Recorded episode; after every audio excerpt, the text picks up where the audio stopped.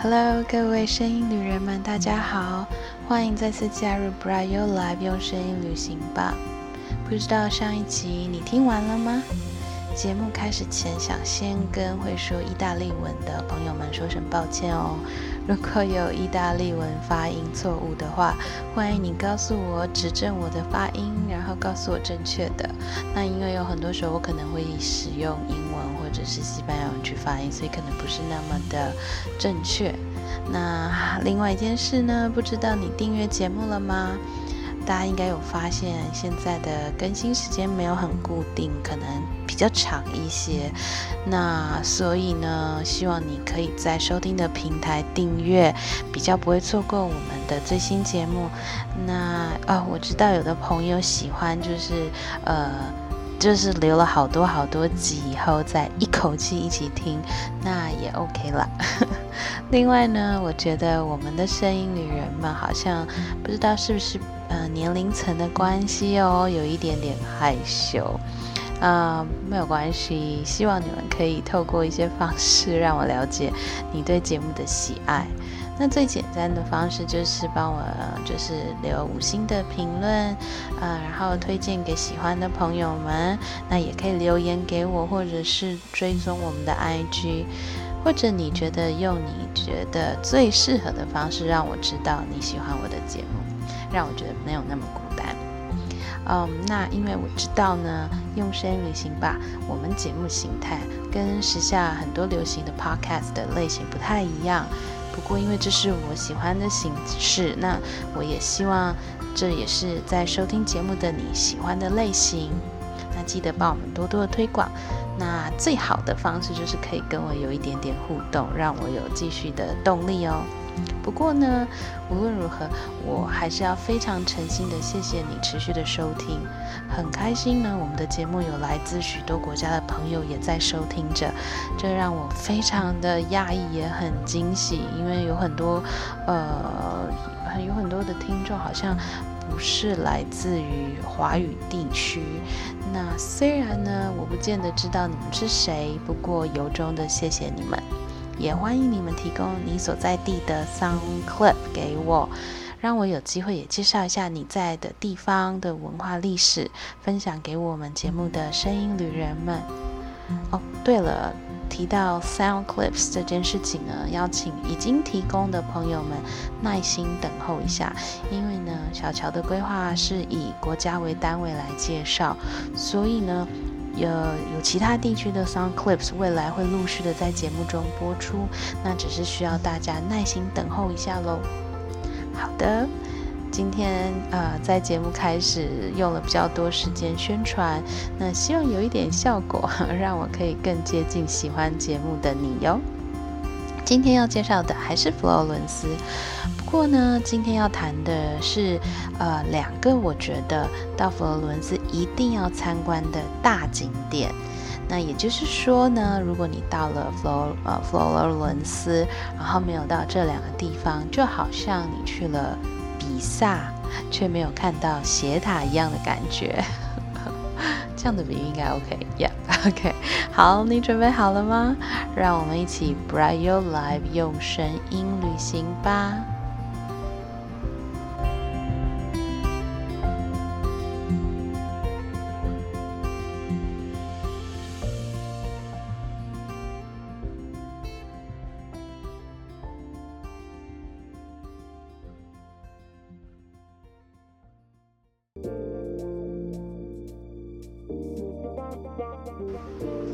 集的节目中，我们谈到了 Medici 家族。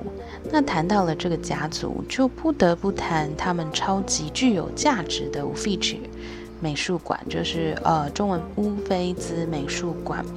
这个家族呢，他们主政时间大概有三百年的时间，然后呢，留给了这个世界上许多的文化遗产。上一集提提过的 Gosimo，那他呢？这个办公的地方其实就是现在我们说这个 Uffizi 美术馆，因为 Uffizi 它其实是 office 办公办公室的意思，office 嘛。那它这个美术馆就是原本他们家族的办公室，那里面收藏了很多呃大师的作品。那其中比如说像绘画大师 j o d o 乔多，那其实乔多他同时也是圣母百花大教堂钟楼的设计师。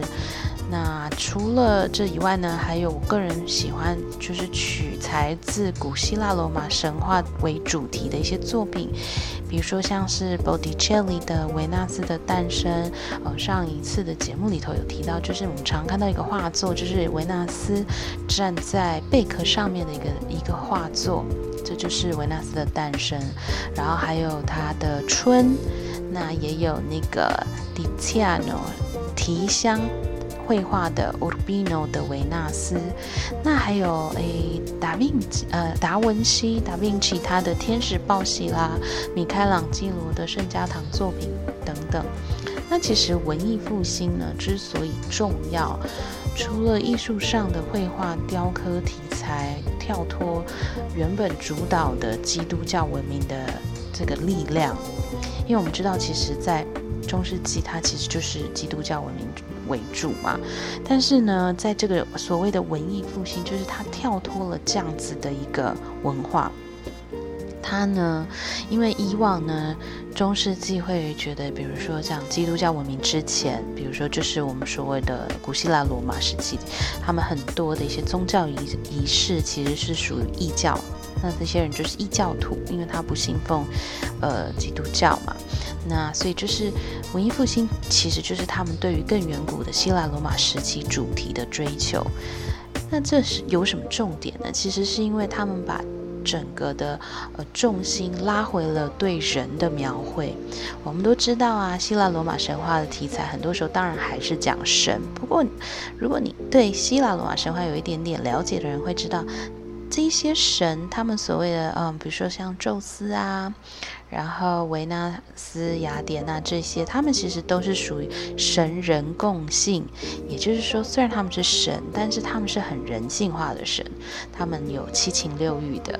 那所以，其实文艺复兴它所带动的呢，虽然它它的题材可能都是这一些部分，可是你就会发现，它对于人本身是非常的关注。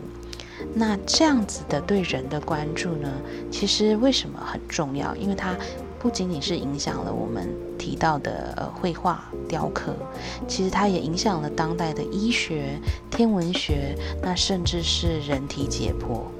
所以，让整个人类的文明又再次觉醒的这个运动，就是我们所提的文艺复兴，这就是它的重要性。那它很多的一些作品方面啊，还有对于美第奇这个家族的了解，其实通通都包藏在这个 Uffizi 的美术馆里面。所以，有到佛罗伦斯的话，一定一定不能错过 Uffizi 美美术馆。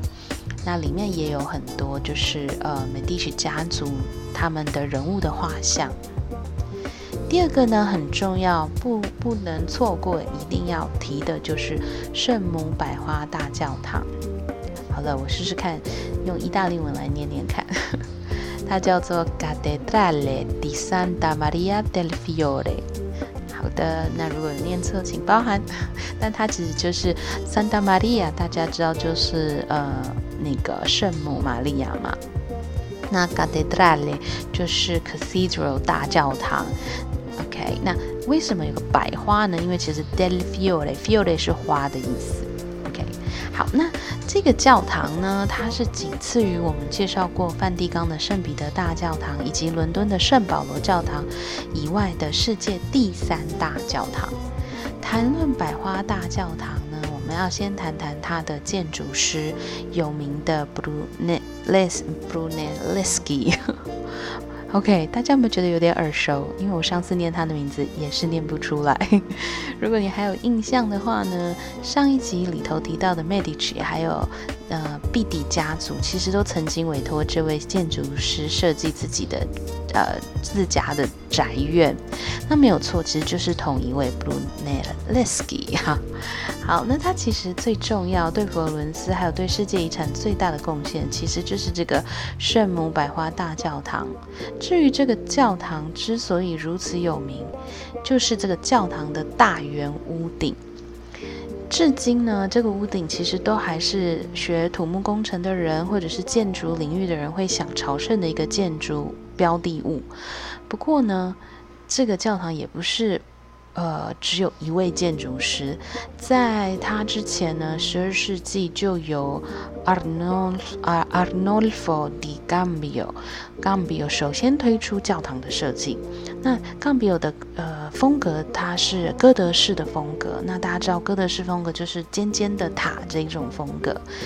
那他呢，在一三一零年过世后呢，一直到了一三三四年才由。就都乔多，我们刚刚提过的乔多来接手。不过这个乔多呢，他最大的兴趣是关注在中塔的设计，就是在圣母百花大教堂的呃旁边的那个那一座高的中塔。那至于教堂的本体的话呢，是到了一四一八年的时候，呃，百花大教堂的大圆顶用公开方式去做比稿竞赛。那由专精于这个罗马圆顶建筑研究，而且也是雕刻家的 Brunelleschi，还有金属工匠 Lorenzo Ghiberti 这两个人呢，同时并列冠军。那至今呢，其实最具争议的还是这个百花大教堂的这个圆顶，因为它既不是完全的哥德式尖尖顶。也不全然是一个半圆形的，而是有一点点像灯呃，就是灯笼一样的这种罩顶，就是它它是有半圆的感觉，可它最后的屋顶还是尖尖的，所以就有点像灯笼一样，叫做 lantern 灯笼。那至于它是靠什么样的？呃，计算方式让呃一个这么大的半圆能够撑起来，然后不会往中间塌陷，其实就是很值得大家去探讨的一个建筑工程。那搭配圣母百花大教堂的，其实还有洗礼堂把 Distello，还有钟刚刚提的钟楼，这三个这三个建筑物就是共同组成了圣母百花大教堂建筑群。钟楼呢，就是由刚刚提到文艺复兴绘画大师旧斗，他于一三三四年所设计。钟楼的高有八十四点七公尺，高呃宽的话是十五公尺。不过其实他接了这个 case 之后呢，大概一三三七年其实就过世了，才过了三年的时间，而且就只有完成了一小部分。那真正完成是在他过世后的二十二年。一三五九年才完成，那要上这个钟楼其实是有电梯可以搭的。那当然喽，如果你想挑挑战一下走楼梯的话呢，它总共有四百一十四阶。另外呢是洗礼堂的部分，那洗礼堂就是佛罗伦斯的小朋友们他们受洗的地方。洗礼堂有三三扇门，然后呢。呃，他们是用金属铜去制造的，铸造应该怎么说？铸造好，然后呢，上面有青铜的浮雕。那他们这些浮雕，它所陈述的一个故事，就是旧约圣经的故事。那其中比较著名的呢，就是我们刚刚有提到，呃，就是大教堂的比稿设计里头，跟 Brunelleschi 两个并列第一的这个 Ghiberti。所设计的两扇门，就是这个这个行礼堂其中的呃，它有三三个门嘛，那其中有两扇门是 g i v e r d i 设计的，那其中的这个北侧的门呢，还被米开朗基罗称为天堂之门。那光是这个门，大家猜猜看，花了多久的时间完成这个天堂之门？猜一下喽，会叫你猜，就是因为它很久，它总共花了二十一年的时间。那之后呢，在一四二四年到一四五二年之间呢，又完成了东门，然后设计师还很有巧思的把自己的小头像签在这个门上面。所以如果有机会前往的话呢，你一定不要忘记去找找看。英英，那大家有没有发现这个东门的建造时间呢？我刚刚说一四二四到一四五二，这样又过了多久了呢？Yes，过了二十八年哦。所以两扇门加起来的建造时间就快要五十年。其实怎么说呢？呃，不知道大家有没有觉得很离谱啦？但是我个人是觉得，从这里可以看得出意大利人工匠技艺的这种坚持。我个人我个人感觉是，其实对意大利人来说，伟大的工艺作品或者是工艺手法，都是要靠时间去堆砌而成的，跟我们现代人很急躁，很想赶快把事情完成，然后所有的事情要讲究效率，然后什么都是快快快这样子的生活态度，其实是很不一样的。那其实创意的发挥，我觉得往往需要一些时间的沉淀，然后还有时间的堆砌完成。所以我们可以从很多像意大利的工艺作品，甚至是他们的商品上，还是可以看到这样的精神。我们提一下，比如说像世界很顶级的一些车款喽，比如说兰博基尼、Ferrari、玛莎拉蒂，嗯，或者是像是呃一些顶级的品牌，Gucci、Fendi、Prada、Armani 等等。当然啦，呃，应该是说符合现在的经营方式要获利的话，其实当然很多的品牌也就会走入企业化的经营，才有办法，呃，走一个量产商业模式来获取利益。不过，我们还是可以看到，其实，在意大利仍然有很多的地方是保留这种很费时的工艺作品，也当然有很多曾经很费时的历史遗迹的存在，非常值得前往。嗯，Well，各位声音旅人们，真的就很难在一两集的节目中就把这个文化历史丰富的城市用三言两语的方式说完。在这集的节目中呢，我大致上谈了我觉得比较重要的这两个景点，就是有一点像是准备考试那样，必考题已经讲完的感觉。在下集的节目中呢，我想要跟大家谈谈，虽然呃不是大景点，但我认为在呃佛罗伦斯的旅程中可以增添一些色彩，然后值得注意的小细节哦。先卖个关子，我们下集节目见哦。对了，因为更新时间不定的关系，还是要提醒大家可以订阅节目，呃，不要错过了我们下集的节目。期待下一次再跟声音旅人们一起 Bright Your Life 用声音旅行吧，拜拜。